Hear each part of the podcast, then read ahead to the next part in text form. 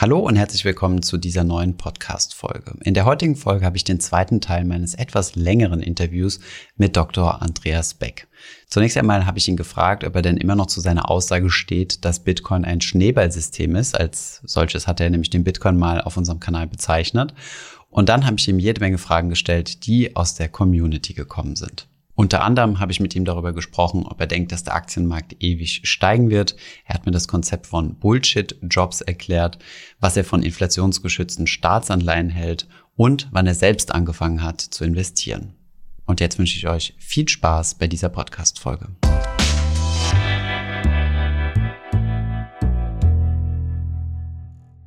Also ich persönlich spreche eigentlich immer ganz gerne über Bitcoin. Ich habe mich da jetzt ein bisschen intensiver mit beschäftigt. Dadurch weiß ich, ob du es verfolgt hast, aber ich war äh, letzte Woche, äh, ne, vorletzte Woche äh, zehn Tage in El Salvador gewesen, um mir das dort äh, Bitcoin quasi vor Ort anzuschauen, so mal den echten Use Case mal hier mit dem Handy in Bitcoin bezahlen und so weiter, alles gemacht. Aber ich mache das halt immer ganz gerne mit Leuten, die, die da tief in der Thematik drin stecken. Und ich weiß ja, dass du dich auch mit dem Thema jetzt beschäftigt hast. Vorher war das ähm, ich mag das nicht, wenn irgendwie Finanzexperten sich zu Themen äußern, die außerhalb ihres Kompetenzbereichs liegen. Geht, geht für mich auch, ja.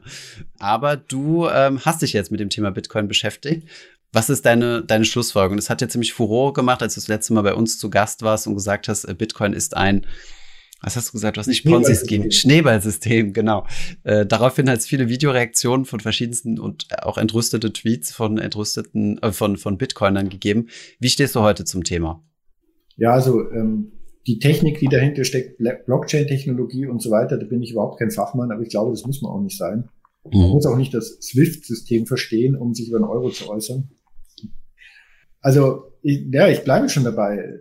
Es hat einige Aspekte eines Schneeballsystems hat es und was für mich da entscheidend ist, ist die Frage, es ist ja ein Märchen, dass so Bitcoin neu geschaffen werden. Die sind ja alle schon da und die werden mhm. sozusagen per Pro Protokoll den freigeschalten, wenn du willst. Hm. Zugeschrieben, genau, die werden den Spielern zugeschrieben, die diese Blockchain am Leben erhalten. Mhm. Ja, man nennt die dann Miner. Ist auch schon wieder ein bisschen irreführender Begriff, aber die Miner, das sind die, die die Energie und den Aufwand und die Hardware und Software zur Verfügung stellen, um diese Blockchain aufrechtzuerhalten. So, was machen die? Die werden mit Bitcoin entlohnt und dann müssen die aber ihren Strom bezahlen und müssen ihre Hardware kaufen. Das heißt, die sind darauf angewiesen, dieses ganze System ist darauf angewiesen, dass die Spieler, die das System aufrechterhalten, neue Spieler finden, die dazukommen und diese Bitcoin dann für 60.000 Euro kaufen.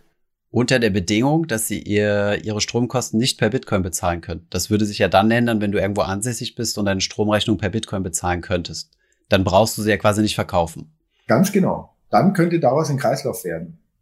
Und ähm, aber heute ist es so, die Nähe zum Schneeballsystem sehe ich darin, dass das System in sich keine Erträge generiert. Ja, die Transaktionsgebühren, die generiert werden durch die Miner, die sind ja völlig vernachlässigbar, mhm. sondern die einzigen Erträge, die generiert werden, sind so gestaltet, dass immer neue Spieler hinzukommen müssen, die die Erträge, Gewinne und die Aufrechterhaltung des Systems der alten Spieler bezahlen. Und das mhm. ist das Typische für ein Schneeballsystem. Okay. Aus sich heraus generiert es keinen Wert. Und jetzt hast du schon das richtige Stichwort gegeben. Jetzt ist ja die Idee, dass es irgendwann mal zu einem funktionierenden Transaktionssystem wird. Mhm. Und das würde ich sagen, ist die spekulative Wette, ob dieser Sprung funktioniert oder nicht. Und wenn mhm. er nicht funktioniert, dann würde ich sagen, fällt er auf Null. Mhm. Ja, sehe ich absolut auch so. Ich werde ich auch immer ein bisschen angefeindet aus der Bitcoin-Community, wenn ich sage, Bitcoin ist derzeit noch eine Wette oder noch eine Spekulation auf die Zukunft. Ja, ich meine, es ist aber auch bei, bei vielen Aktien nicht anders. Ne? Also ähm, wenn da irgendwo rein in, in Unternehmen investiert werden, die noch keine Gewinne schreiben, ist es ja auch eine Spekulation auf zukünftige Gewinne. Ja, aber es ist schon eine sehr heiße Wette, weil was soll denn die Dienstleistung sein in Zukunft? Das kann man sagen, ja, vielleicht wird es das überlegene Transaktionssystem, weil ich darüber diese und jene Vorteile habe, dezentralisiert und wie auch immer. Aber da muss ich sagen, das ist ja ein rein Argument technischer Fortschritt. Mhm. Und das wäre dann, glaube ich, das erste Mal in der Geschichte der Menschheit, dass das, was als erstes in einer neuen Technologie probiert wurde, sich dann noch durchgesetzt hat. Normalerweise wird es weiterentwickelt, dann findet man bessere Methoden und so weiter. Und auch das würde dazu führen, dass der Bitcoin auf Null fallen würde. Also er mhm. muss nicht nur sich als Transaktionsmedium durchsetzen, sondern er muss auch die überlegene Blockchain sein, um sich als Transaktionsmedium durchzusetzen. Ja, vielleicht an, an der Stelle nochmal eine kleine Ergänzung. Äh, Bitcoin ist ja nicht nur die Blockchain, sondern vor allem auch das Netzwerk. Also du musst ja diese Netzwerkstärke mit berücksichtigen. Und da ist es halt extrem schwierig bis quasi unmöglich, äh, Bitcoin abzulösen. Also rein jetzt mal nur von der Netzwerkstärke, selbst wenn es jemand anderen gibt, der ein besseres Protokoll hat und so. Was meinst du mit Netzwerk? Also mit der die Anzahl oder der der Rechenleistung, also die Anzahl der Miner, die da quasi laufen. Ne? Ist die positiv oder negativ? Ne, die ist zunächst einmal positiv, weil es halt für Sicherheit sorgt, so dass du halt quasi keine Angriffe auf dieses Netzwerk machen kannst und sagst, ähm, ich greife die Blockchain an und ändere die darin enthaltenen äh, Transaktionen ab. Das ist ja diese Sicherheit quasi, ne? Also das ist so er das erste Argument, was halt angeführt wird, zu sagen, naja gut, ähm, das ist der große Vorteil, den Bitcoin hat als First Mover. Ne? Normalerweise hast du ja recht, also es gibt ja immer wieder das Beispiel äh, MySpace und Co., weil das erste so oder eins der ersten Social Netzwerke ist aber nicht mehr existent heute. Bei Bitcoin hast du aber schon diese, diesen großen Skaleneffekt. Und, aber das ist auch nur so eine Randnotiz von meiner Feststellung, es gibt super viele extrem smarte Leute, die das halt weiterentwickeln. Also Bitcoin entwickelt sich ja weiter, aber das kann auch ein völlig biased äh, äh, Empfinden von mir sein. Vielleicht gibt es irgendwo Teams, die noch viel besser sind, auf anderen Dingen arbeiten. Es ist, es ist schon sehr interessant, was da gearbeitet wird. Und ähm, Deswegen beschäftige ich mich auch gerne damit. Aber ich würde trotzdem sagen, es ist eine reine Spekulation, dass es mal etwas wird, was es heute noch nicht ist. Und nehmen wir mal an, es, es wäre das. Also es, es wäre, also wir, wir sind wirklich, also es gibt mehrere Länder, nicht nur El Salvador, die das als offizielle Währung eingeführt haben, vielleicht manche Währungen sogar exklusiv. Ähm, ich meine, El Salvador hat ja keine Währungssouveränität gehabt. Die haben ja sowieso den US-Dollar. Ähm, wir hatten vor Ort, hätten wir auch einen Termin mit Notenbank, äh, mit El Salvadorianischen Notenbankern haben sollen. Wir haben uns schon mal scherzhaft die Frage überlegt, was macht ihr den ganzen Tag? Weil hier hängt ja eine Fett dran und den Bitcoin könnt ihr auch nicht beeinflussen. Leider wurde der Termin abgesagt, von daher kann ich dir da nicht mehr zu sagen. Aber genau, wie, also meinst du nicht, dass es, äh, dass es zumindest mal ein interessantes Konzept ist? Ich bin da auch noch nicht komplett dahinter gestiegen, aber zu sagen, wir haben eine zentralisiert oder wir haben eine Währung, auf die sich, an der sich zumindest jeder messen muss und da sind die Regeln von vornherein festgeschrieben. Da gibt's keine PEP-Programme, keine Anleiheankaufprogramme, keine, kein Gelddrucken und so weiter. Ja, die Grundidee, die Grundidee leuchtet mir schon ein, ja, dass sich die Staaten auf, über so ein Medium zu, zu sagen, zu einer gewissen Disziplin bringen. Aber ich denke, es wird doch immer darüber gesprochen, dass man damit, ja, sich dem Staat entzieht und dass ich damit eine Unabhängigkeit schaffe und das sehe ich jetzt zum Beispiel wiederum nicht so, weil Privateigentum ist ein rechtliches Konstrukt, das existiert genau so lange, solange es Rechtssicherheit gibt hier. Mhm. Ich brauche Gerichte, die das durchsetzen, ich brauche eine Polizei, die das schützt, mein Eigentum. Mhm. Und insofern, wir sind alle darauf angewiesen, dass die Staaten weiter funktionieren. Und die Staaten, wie sie heute aufgestellt sind, brauchen die Geldschöpfung. Ich glaube, niemand hat ein Interesse, die Staaten auf die Art und Weise zu destabilisieren, ja. Hm. Aber es ist nicht irgendwo auch Gibt es keine, kein Szenario, wo du dir vorstellen könntest, äh, dass, dass man von dieser Geldschöpfung wegkommt? Weil es gibt ja Länder, also nicht nur El Salvador, aber auch viele andere Länder, die keine eigene Währung haben oder die eine eigene Währung haben, die dann zum Beispiel an den US-Dollar angekoppelt ist oder so. Und dann de facto quasi keine Währungssouveränität äh, haben. Wenn man also, sich die Bitcoin anschaut, das klingt ja so, also ich glaube, es gibt, also die letzte Zahl, die ich mir da angeschaut habe, die ist jetzt schon ein paar Monate her, da gab es 20 mhm. Millionen Bitcoin-Konten. Nur zwei Prozent dieser Konten halten 94 Prozent aller Bitcoin. Mhm. Also eine ganz, ganz, ganz, ganz kleine Minderheit, die, die ganz am Anfang da waren, sind zu unermesslichem Reichtum gekommen. Mhm. Das liegt daran, dass die Grenzkosten ja erstmal null sind, wenn ich so etwas starte. Mhm. Und das ist ja bei der Schaffung von Euro auch nicht anders. Die Grenzkosten der Schaffung von Geld ist erstmal null. Mhm. Und jetzt ist die Frage, wem gehört dieser Ertrag? Und da würde ich sagen, am liebsten ist es mir, das gehört dem Staat, mhm. weil das bin ich. Ja, also dass Demokratien da diese diese Erträge der Wertschöpfung vereinnahmen, ist mir viel lieber, als dass irgendwelche anonymen Player das vereinnahmen.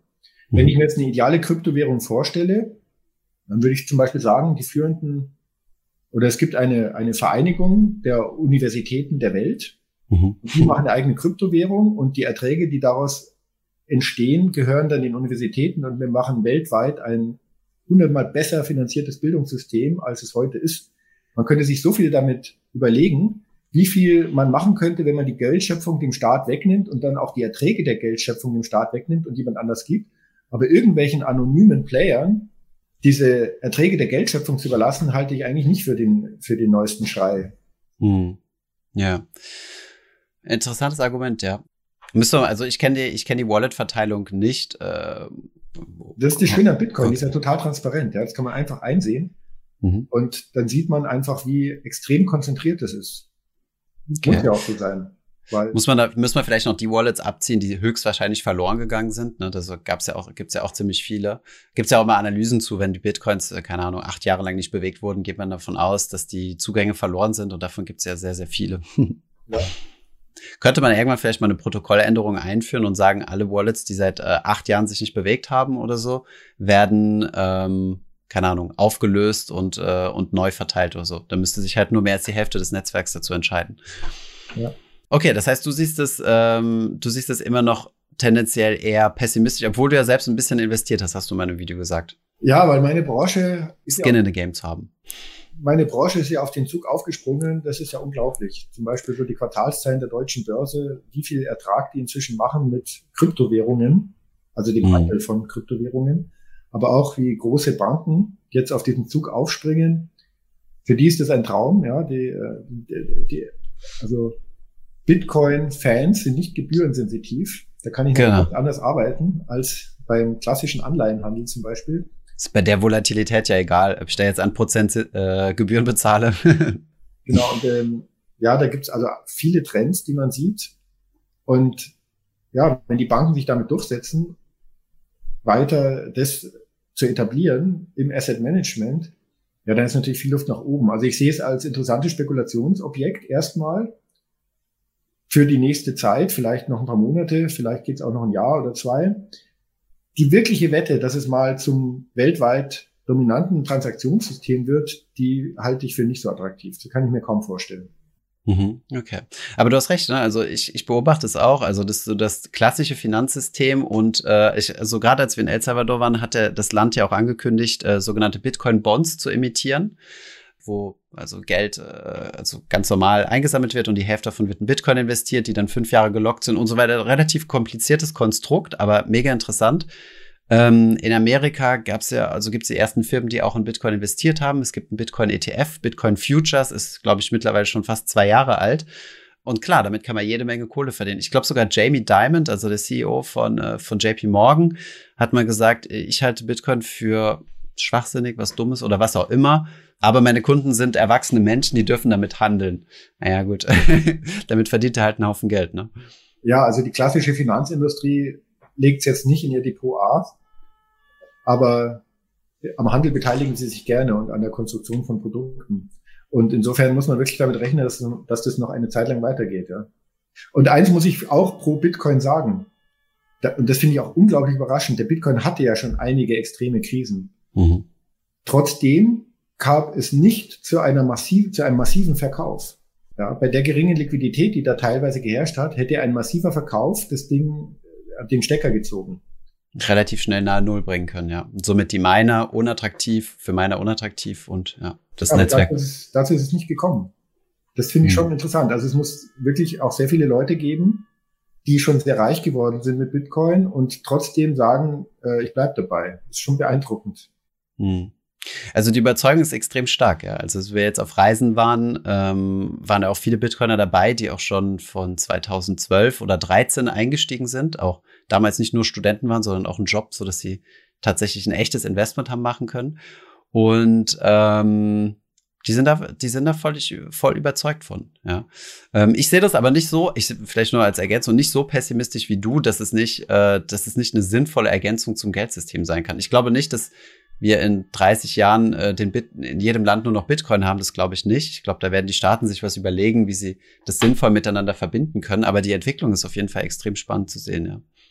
Und was, was meinst du, wie lange diese Spekulation, also wie, wie langen Atem muss ich mitbringen, wenn ich darauf spekuliere, dass Bitcoin zukünftig äh, ein neues Geldsystem sein kann und es das dann nicht wird? Ab wann denkst du, würde eine solche Blase platzen? Also viele Bitcoin-Anhänger äh, viele Bitcoin-Anhänger gehen ja davon aus, dass sozusagen das klassische Geldsystem nur Papiergeld ist und sobald die Menschen das merken, bricht alles zusammen und dann entsteht eine neue Welt auf Basis von Bitcoin zum Beispiel. Mhm. Ja, da muss jetzt erstmal die ganze alte Welt zusammenbrechen. Das scheint ja noch ein paar Tage zu dauern. Mhm. Jetzt hat die alte Welt mit ihrem alten Währungssystem sogar Corona überlebt. Schon mal eine Ansage. Mhm. Ja. Ja, ich sehe das nicht so. Also, es gibt ja, also, wie, so wie du gesagt hast, die, die Hardcore, die Hardcore-Leute, die sagen so, ja, wie du es gerade gesagt hast, also alles außer Bitcoin ist eine Katastrophe und äh, Papiergeld und unser System ist korrupt und Zombiefirmen und was weiß ich. Es gibt aber auch Leute, äh, die sich damit beschäftigen und sagen, es ist tatsächlich eine, also es kann so eine Transitionsperiode geben oder zumindest, dass sich das in unser ganz normales äh, Geldsystem mit einfügt. Ich meine, ähm, wenn man jetzt irgendwie sehen würde, also du hast es ja eben angesprochen, dass interessanterweise trotz gestiegener Inflation der Goldpreis nicht gestiegen ist, ja. Ähm, früher hat es aber schon so ein bisschen mehr zusammengehangen. Also wenn, wenn die Inflation hochgegangen ist, ist der Goldpreis hochgegangen, so als Fluchtwährung.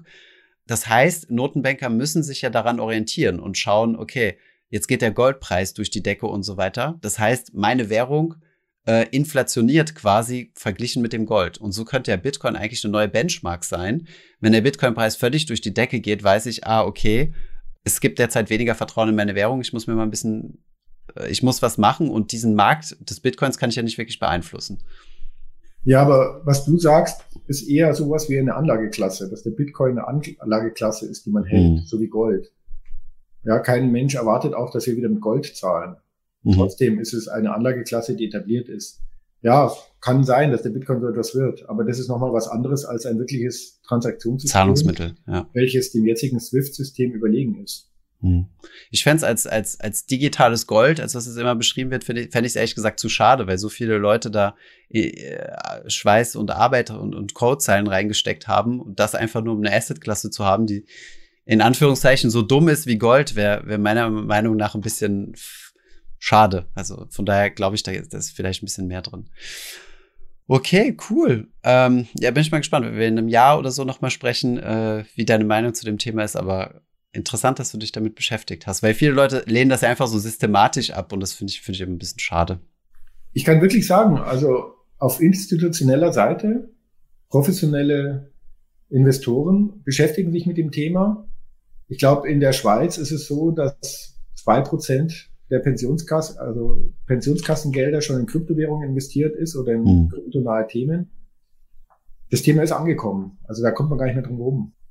Ja, glaube ich auch. Also ich habe jetzt, äh, ich bin erstaunt, als ich hier in Paris angekommen bin. Das erste Mal habe ich in der Metro, also in der äh, in der U-Bahn, eine Werbung für für eine Bitcoin-Börse gesehen, wo ich mir dachte, krass, ähm, ist das jetzt vielleicht so ein, ein gewisses Peak? Man weiß es nicht. Man sagt ja immer, wenn jemand, wenn die Bildzeitung schreibt, dass man Aktien kaufen soll, äh, sollte man seine Aktien verkaufen, weil die Bildzeitung hat jetzt wieder mehrfach über Aktien geschrieben und es ist trotzdem nichts passiert. Ja, die Bildzeitung hat aber auch mehrfach schon über Kryptowährungen geschrieben. Genau, ja, das stimmt, ja.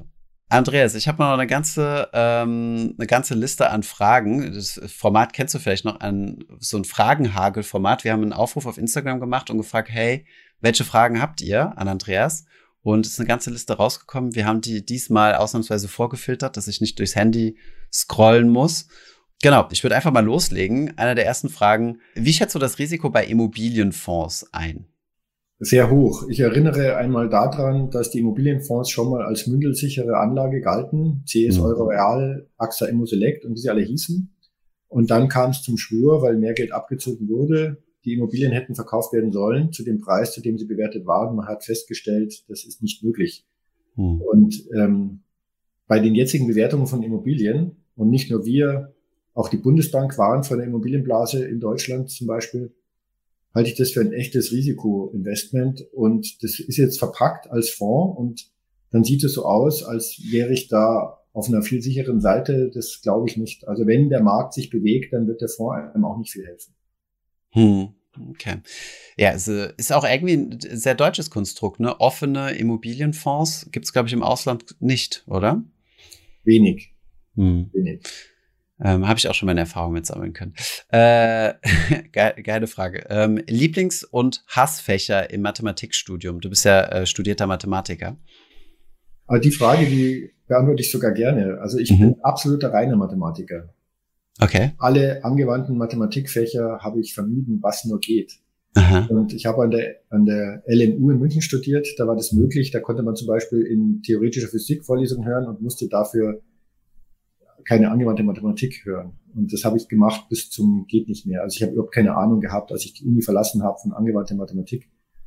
Okay, was ist denn angewandte Mathematik? Äh, Mathematik sowas wie äh, Versicherungsmathematik oder sowas? Das ist das Allerschlimmste. Okay. Aber auch, ja, angewandte Mathematik ist, ist wenn es konkret darum geht, ähm, mit Mathematik etwas zu machen, ja, während in der reinen Mathematik geht es eher um so Fragen wie Zahlentheorie oder um reine Strukturfragen, Gruppentheorie und so etwas. Ähm, und das, das war meine Leidenschaft, Logik. Logik habe ich auch promoviert, das ist meine Leidenschaft gewesen. Und den Rest habe ich nur so zum Schein ein bisschen mitgemacht. Dazu gemacht, damit du den Zettel bekommst. Sehr genau. gut. Ähm, wo wir gerade bei persönlichen Fragen sind, in welchem Alter hast du selbst angefangen zu investieren? Ja, interessant. Ich war ja das ist interessant. Ähm, ich war in dem Alter, in dem heute die meisten Leute am Aktienmarkt aktiv werden, war ich noch überzeugt, dass der Aktienmarkt völliger Humbug ist und alles Spekulation. und als ich schon bei der Münchner Rück gearbeitet habe, war ich noch wahnsinnig kritisch bezogen auf den Aktienmarkt. Ich habe wirklich lange gebraucht, bis ich kapiert habe, ähm, was da eigentlich passiert und wo die Erträge generieren und dass die Kursschwankungen ganz anders interpretiert werden müssen, als es auf den ersten Blick aussieht. Was hast du bei der Münchner Rück gemacht? Warst du da wirklich Versicherungsmathematiker? Das wäre eine schöne Ironie gewesen. Ja, das war auch eine Ironie, weil okay. ich war für Lateinamerika tätig und mhm. die haben mich im Einstellungsgespräch nicht gefragt, ob ich überhaupt was davon verstehe, weil sie davon ausgegangen sind. Und dann habe ich mir das halt auch auf die Schnelle beibringen müssen. Mhm. Äh, aber das, das war schon ein bisschen Ironie, ja. Ich hatte halt okay. die Möglichkeit, bleibe ich an der Uni gehe ich in die Forschung und ich war schon verheiratet, wir hatten auch schon das erste Kind, da war das irgendwie unpraktisch und dann bin ich halt bei der Münchner Rück gelandet. Ja, ist auch ein solider Arbeitgeber. Und äh, das heißt, mit welchem Alter was, hast du dann deine erste Aktie im Depot gehabt? Schätzungsweise. Nee, das weißt du das noch? Äh, okay, dann, dann bin ich also von der Münchner Rück bin ich dann in die Unternehmensberatung mhm und habe dort Projekte für Asset Manager gemacht und war dann für einen ganz renommierten, ganz tollen Asset Manager für die ganz vermögenden Leute war ich dann unterwegs und habe da ein bisschen hineinschauen können, was die tun und war sowas von beeindruckt, dass ich da auch Geld anvertraut habe und habe richtig viel Geld verloren. Okay, also du hast einem Asset Manager, also du hast in den Fonds investiert, also nicht direkt selbst ja, in Aktien. Nicht selbst, sondern ich war da, habe mir gesehen, wie die arbeiten, dunkel getäfelte Besprechungszimmer, ein Salzwasser-Aquarium okay. mit Korallenriff. Ah, ja. Seniore Leute, weltweites Research. Hm. Ja, wir waren dann in so einem Produkt involviert und dann durften wir auch mit investieren und das ging dann schief. und dann habe ich wirklich Lunte gerochen. Da habe ich mir gedacht, okay, jetzt will ich es aber wissen. Das mache ich besser. Hm. Interessant. Normalerweise verbrennt man sich ja die Finger und sagt dann, oh, mit dem Teufelszeug will ich nichts mehr zu tun haben. Aber ich kenne das, ja, so den Eindruck, den so, den sowas, den sowas macht. Also wenn man in so einem Umfeld ist, so, keine Ahnung, heutzutage ist es vielleicht so ein bisschen moderner, so in einem, in einem komplett verglasten Büro in, im x-ten Stock. Cool. Ähm, wie hättest du investiert? Okay, gut. Ähm, du investierst ja selbst nicht in ETFs, also auch euer Fonds ist ja ein ETF, nee, das ist ein Fonds. Ähm, wie hättest du investiert, wenn es keine ETFs gäbe? Also die ETFs sind schon eine wahnsinnig tolle Erfindung. Das ist gar keine Frage. Aber der ETF ist ja eigentlich, also sagen wir mal so, es geht ja darum, dass ich möglichst günstig zu niedrigen Gebühren, sprich ohne laufende Bestandsprovisionen an irgendwelche Vertriebspartner, mhm. ähm, dass ich möglichst günstig breit gestreut investiere. Und das habe ich gemacht mit sogenannten DVG-Fonds. Mhm. Die Deutsche Bank hat nämlich, als es noch keine ETFs gab im europäischen Raum, hatte die Indexfonds. Das waren halt mhm. klassische Fonds, nicht börsennotiert, wahnsinnig günstig, hat man auch nicht bekommen, so einfach, wurden nicht beworben, aber man konnte dann schon eigentlich Indizes kaufen. Mhm. Dass die dann börsennotiert wurden, sozusagen Exchange Traded Fund, mhm. ist eigentlich ein technisches Vehikel, was ja dann am Ende sogar wieder überflüssig ist. Also die also im professionellen Umfeld ist man da ja eigentlich schon wieder weggegangen und kauft lieber wieder Indexfonds, die Indizes abbilden, aber eben nicht börsennotiert sind. Mhm. Okay. Ähm, ich habe mal hier äh, eine, ähm, eine Frage, die in letzter Zeit ziemlich viel diskutiert wird. Also gerade aus dem Hintergrund, dass, dass, dass die Märkte schon lange steigen. Frage lautet, wird der Aktienmarkt ewig steigen? Glaubst du an das unendliche Wachstum? Ja, unendlich erreiche ich ja nie. Das ist ja das Schöne. Die Zahl gibt's ja nicht. Mhm. Also natürlich wird der Aktienmarkt ewig steigen, weil die Unternehmen weltweit ja Gewinne erwirtschaften. Und die werden tesoriert und dadurch muss ich zwangsweise so einen Zinseszinseffekt haben. Die können zwischendrin mal wieder um die Hälfte einstürzen, wie auch immer, aber man muss sich nur den DAX anschauen. Ich glaube, der ist mit 1000 aufgelegt worden. Mhm. Ja, und äh, irgendwann wird er bei 100.000 stehen. Das ist zwangsweise so, egal wie er zwischendrin schwankt. Allein über den Zinseszins der Unternehmensgewinne, die anfallen, weil wenn Unternehmen keine Gewinne wirtschaften, werden sie einfach dicht gemacht. Mhm. Ja, insofern würde ich sagen, es steigt, aber dann macht man halt wieder eine Währungsreform und aus 10.000 Euro wird halt ein Euro, mhm. ein neuer Euro. Aber im Prinzip, dieses Grundprinzip des Zinseszinses, glaube ich, geht schon so lange weiter, solange es jetzt die Menschen gibt. Solange gewirtschaftet wird, ja. Solange gewirtschaftet wird, ja. Hm. Es gibt ja jetzt auch äh, mehr und mehr Stimmen oder viele Stimmen, die so sagen, ja, wir müssen nicht mehr auf Wirtschaftswachstum schauen und solche Dinge, aber ähm, kannst du dir Wirtschaft ohne Wachstum vorstellen? Ich glaube. Wirtschaft ohne Wachstum wäre sehr brutal. Das ist den Leuten gar nicht, gar nicht klar, was sie da sagen, wenn sie so, so im Stile von Fridays for Futures mhm. fordern, dass wir auf, auf Wachstum verzichten. Also wenn wir kein Wachstum haben, dann werden wir ein reiner Verteilungskampf. Wenn einer etwas gewinnt, muss es ein anderer verlieren. Es ist nicht mhm. mehr so, dass wir gemeinsam was kreieren. Und das ist eine andere Gesellschaft. Die ist brutal. Wenn man mhm. sich das mal durchdenkt. Das geht ja bis ins Kleine. Und ich finde es immer wirklich herrlich. Also alle wollen machen, alle wollen tun. Jeder will ein Buch schreiben, ja. Mhm. Es, gibt, es gibt ein Wachstum an Büchern. Hm. Jeder will eine Sendung produzieren, jeder will einen YouTube-Kanal machen, jeder will wachsen, alle wollen wachsen, auch Greta Thunberg will wachsen, hm. Followern, alle wollen wachsen, aber alle reden von Grenzen des Wachstums. Das ist, finde ich, hm. ein bisschen verlogen. Wir müssen, ja, genau. wir müssen halt intelligent wachsen. Ich, ich finde das auch super gut, das so auf ein Individuum runterzubrechen. Ich meine, unser YouTube-Kanal will wachsen, dein Fondsvolumen will wachsen. Ja. Ähm, und wenn man das halt alles zusammenzählt und den Summenstrich drunter zieht, dann, dann wächst halt die Gesamtheit, ja. Ähm, ja, sinnvolles Beispiel. Übrigens auch das ganze Thema äh, erneuerbare Energien äh, und solche Themen. Das sind ja auch Themen, die die Wirtschaft zum Wachsen bringen. Vielleicht wollen wir also kein Wachstum mehr in, äh, keine Ahnung, an Anzahl von Ölförderplattformen haben. Okay, das macht natürlich Sinn, dass man so auf einen gewissen Spot kein Wachstum hat, aber die Frage war ja bezogen auf die Gesamtwirtschaft. Also David Gräber nennt das Bullshit-Jobs, was die eigentliche Belastung unserer Gesellschaft ist. Mhm. Ihm ist aufgefallen, dass er an seiner Uni, wo er arbeitet, immer weniger sinnvolle Dinge tut und immer mehr bürokratische Aktivitäten ausführen muss. Mhm. Und hat daraus dann ein Projekt gemacht und hat in der Gesellschaft mal die Frage untersucht, warum arbeiten wir überhaupt mehr als zehn Stunden noch? Bei dem technischen Fortschritt und dem Produktionsfortschritt. Und das Ergebnis war, man kann sehr schön zeigen, dass die Bullshit-Jobs immer mehr werden. Es gibt mhm. immer mehr berufliche Tätigkeit, von der niemand etwas hat, die niemand Spaß macht und die vollkommen sinnlos ist. Man kann auch sagen, dieser Bürokratieüberhang wird immer größer. Und ich glaube, das frisst so viel von uns, von unserer Zeit, von Ressourcen. Und wenn ich irgendwo sparen würde, dann als erstes dort. Ich würde als mhm. allererstes mal den Bundestag halbieren. Bevor mhm. ich den Leuten erzähle, sie dürfen nicht mehr in Urlaub fahren. Aber das ist ja das Problem. Ähm, was machst du da mit den ganzen frei gewordenen äh, Leuten, die halt diese Bullshit-Jobs nicht mehr ausführen? Da müsstest du also zehn Tage pro, was sagst du, zehn Tage pro Woche oder zehn Stunden pro Woche? Ne, zehn Stunden pro, ähm, zehn Tage pro Monat, dachte ich. Die Frage ist ja, wo dieser Effizienzgewinn äh, hingeht. Ja, wer gewinnt? Also wir, wir sind, wir haben eine technische Innovation, wir sind viel, viel schneller äh, in, in der Produktion in, in allem Möglichen, äh, können dadurch viel, viel mehr machen, aber wer, wer greift das denn ab? Und das ist wenn das gleich verteilt wird, dann könnten wir alle nur noch zehn Stunden arbeiten. Weißt du, was ich meine? Aber dadurch, dass es halt nicht gleich verteilt ist, musst du halt so Beschäftigungsaktivitäten kreieren, oder? Das Argument gilt, bis die Geburten starten, Jahrgänge in Rente gehen.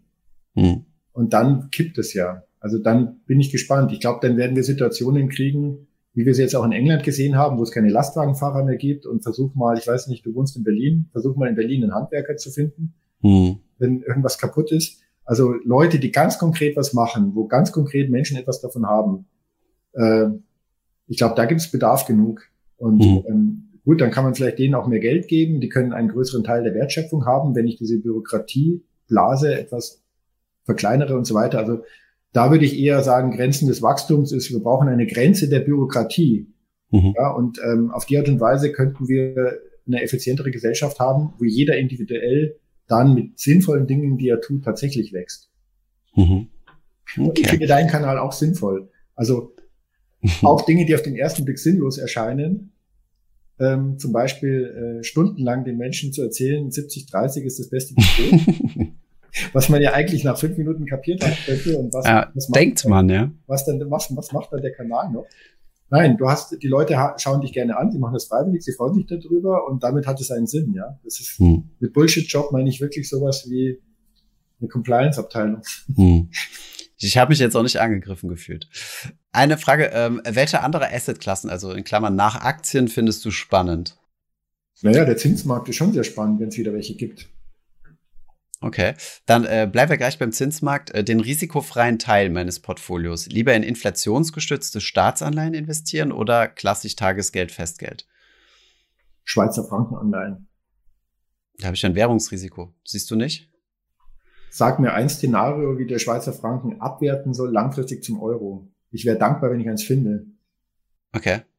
Okay, das ist ein Statement. Äh, wie stehst du grundsätzlich zu inflationsgeschützten Staatsanleihen? Ist ja, habe ich so ein bisschen das Gefühl, gerade ein, ein, Thema wieder. Ja, also die haben wir im Schwerpunkt ins Portfolio genommen in der Corona-Krise. Die sind schon ein gutes Instrument. Mhm.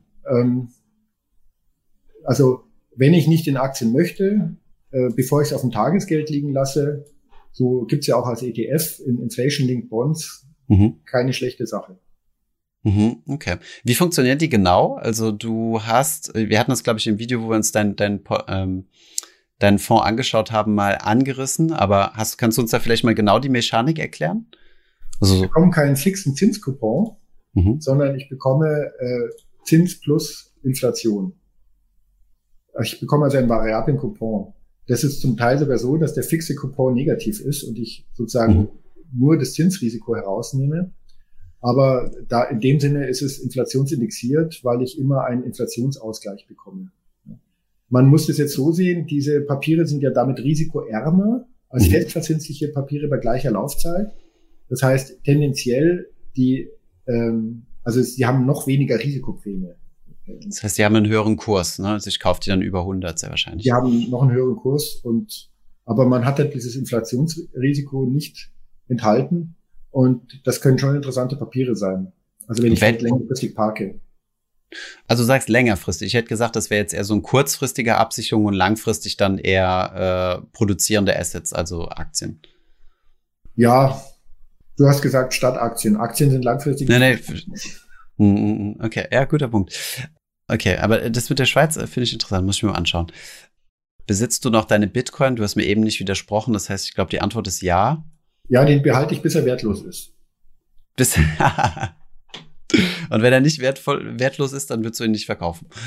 Ja, dann habe ich ihn immer noch, ja. Ist das ein Erbstück? Ähm, rein Interesse halber, wie hast du den verwahrt? Also liegt er auf irgendeiner Kryptobörse oder hast du dich da selbst so reingefuchst, dass du da quasi selbst eine eigene Wallet hast? Nee, das habe ich äh, indirekt gemacht. Also ich habe keine eigene Wallet. Es liegt dann auf einer Börse oder sowas. Okay. Ja. Ah ja, auch noch eine gute Frage und ich glaube, damit können wir auch abschließen. Warum setzt du bei deinem Portfolio, also das Global Portfolio One, nicht auf Faktoren, wie es beispielsweise dein äh, Freund Gerd Kommer macht? Weil ich besser bin. Nein, Schmarrn. ähm, ähm, das Problem von so einem marktkapitalisierenden Index ist ja, dass ich immer das kaufe, was am teuersten ist und damit habe ich in bestimmten Marktphasen Risikocluster, die ich nicht haben will. Bis mhm. dahin haben wir einen Konsens. Mhm. Das ist die letzten zehn Jahre nicht zugeschlagen, aber es ist auch schon mal zugeschlagen in der Vergangenheit. Das muss man nicht unbedingt haben, wenn man langfristig investiert. Mhm. Okay. Das heißt, man muss das irgendwie ausgleichen. Eine Form des Ausgleichs ist, ich mache 70-30, wie ihr es macht. Mhm. Kann man machen. Also ich bin übrigens der Einzige, der das macht, ja. Ich will das nochmal nur klarstellen, das ist keine Empfehlung von uns, das ist nur so ein bisschen eine Meme-Kultur geworden, weil das meine vereinfachte Art ist, ein Portfolio zu bilden, weil ich nicht wie du das nicht mein Job ist, aber ja. Nee, aber kann man machen, auf jeden Fall. Gute, mhm. gute Geschichte. Und die Tatsache, dass es halt jetzt underperformed hat, die letzten zehn Jahre, ist vollkommen egal, weil das überhaupt keine Aussagekraft hat. Das ist eine gute Geschichte. Mhm. Eine andere Geschichte ist, ich mache ein Mehrfaktorenmodell. Das heißt, jenseits der Marktkapitalisierung nehme ich andere Faktoren wie Unternehmensgewinne oder sonstiges mit dazu, um das auszugleichen. Aber es geht im Prinzip immer darum, ein besser gestreutes Portfolio zu haben, als mit so einem blanken Einfaktorenmodell.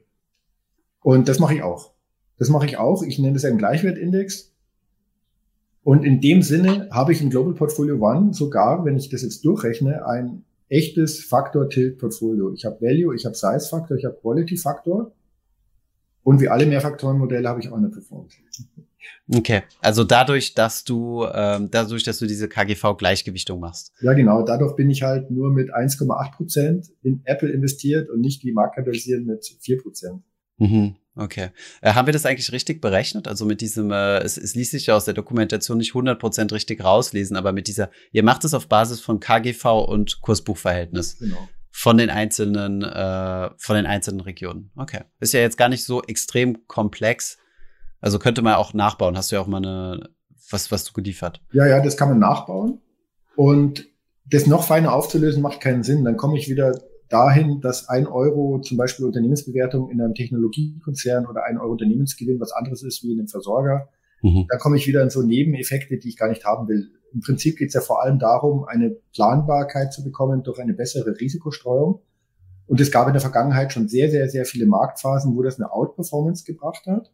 Und jetzt hatten wir halt mal eine Marktphase, wo das, was am teuersten ist, noch teurer geworden ist. So what? Davon lässt sich Gerd Kommer nicht irritieren und andere auch nicht. Und das ist auch vernünftig. Okay. Super, Andreas. Äh, vielen Dank für den Austausch nochmal. Wir haben äh, nochmal einen wilden Rundumschlag gemacht. Ja, äh, du hast mich, glaube ich, äh, du hast mir einiges in der Währungspolitik beigebracht. Wir haben äh, etwas kritischer nochmal über das Thema Bitcoin gesprochen, wo ich äh, hoffe, dass du falsch liegst. Und äh, ja, was, was am Endeffekt die, die Wahrheit ist oder so, finden wir vielleicht in 20 Jahren raus. Ja, vielen Dank, Thomas. Danke, bis zum nächsten Mal. Ich hoffe, diese Podcast-Folge hat dir gefallen. Wenn ja, dann zöger doch nicht in deinem Umfeld über diesen Podcast zu sprechen, bei Freunden und Bekannten. Ich denke, es gibt auch in deinem Umfeld viele Menschen, die sich für das Thema finanzielle Bildung interessieren oder interessieren sollten. Wenn du auf iTunes bist, würden wir uns auch freuen, wenn du uns eine positive Bewertung dalässt. Das hilft uns, den Podcast noch einfacher auffindbar zu machen. Alle wichtigen Links und Verweise findest du wie immer in den Show Notes zu diesem Podcast. Vielen Dank fürs Zuhören und bis zum nächsten Mal.